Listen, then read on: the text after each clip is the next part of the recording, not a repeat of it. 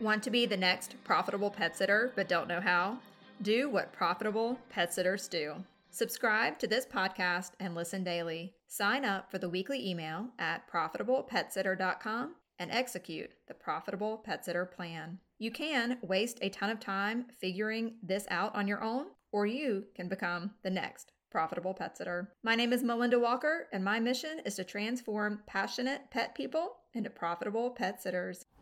A profitable pet sitter knows her ideal client. You hear this a lot, right? Only serve your ideal client. But I know you're thinking, I am not making as much money as I could be making. So, isn't every paying pet parent my ideal client?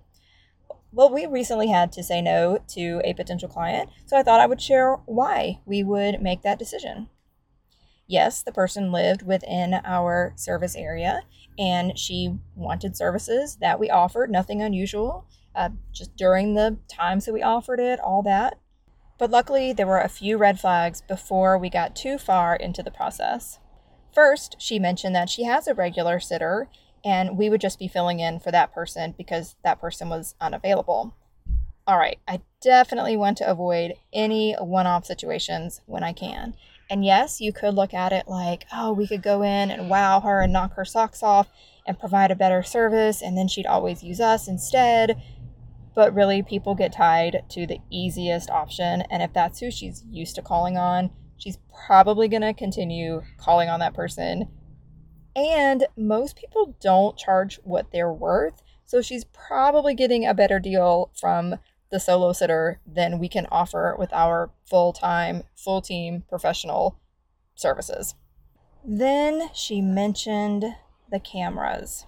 Now, this client wanted overnight visits, so we agreed that was fine, that worked within our schedule, but that for our overnight visits, we do need to either turn the cameras off or cover them for an overnight visit. Not a typical drop in the day visit, but sometime when someone's supposed to be getting into their pajamas and getting comfortable for the evening, we want those cameras turned off for our young ladies and gentlemen and really anybody's privacy. She didn't really directly say no, that she would not allow us to do that, but she didn't seem to say, oh, yeah, of course, that makes total sense, no problem at all. So I simply said, it doesn't seem like we are going to be a great fit for your needs. I didn't offer any explanation, I didn't go into further detail. I just let the client know so that she could move on to the next person. Save her time, save me time. There was really no reason to back up my offer my or my lack of offer. I see a lot of mentions of how should I explain this to the client or the potential client or even the person I don't want to deal with. And it makes me wonder why are you spending time worrying about how to phrase something that to someone that's not going to be your client. Really, you need to be spending that time focused on how to phrase your marketing so that the right people become your client. But that's another podcast.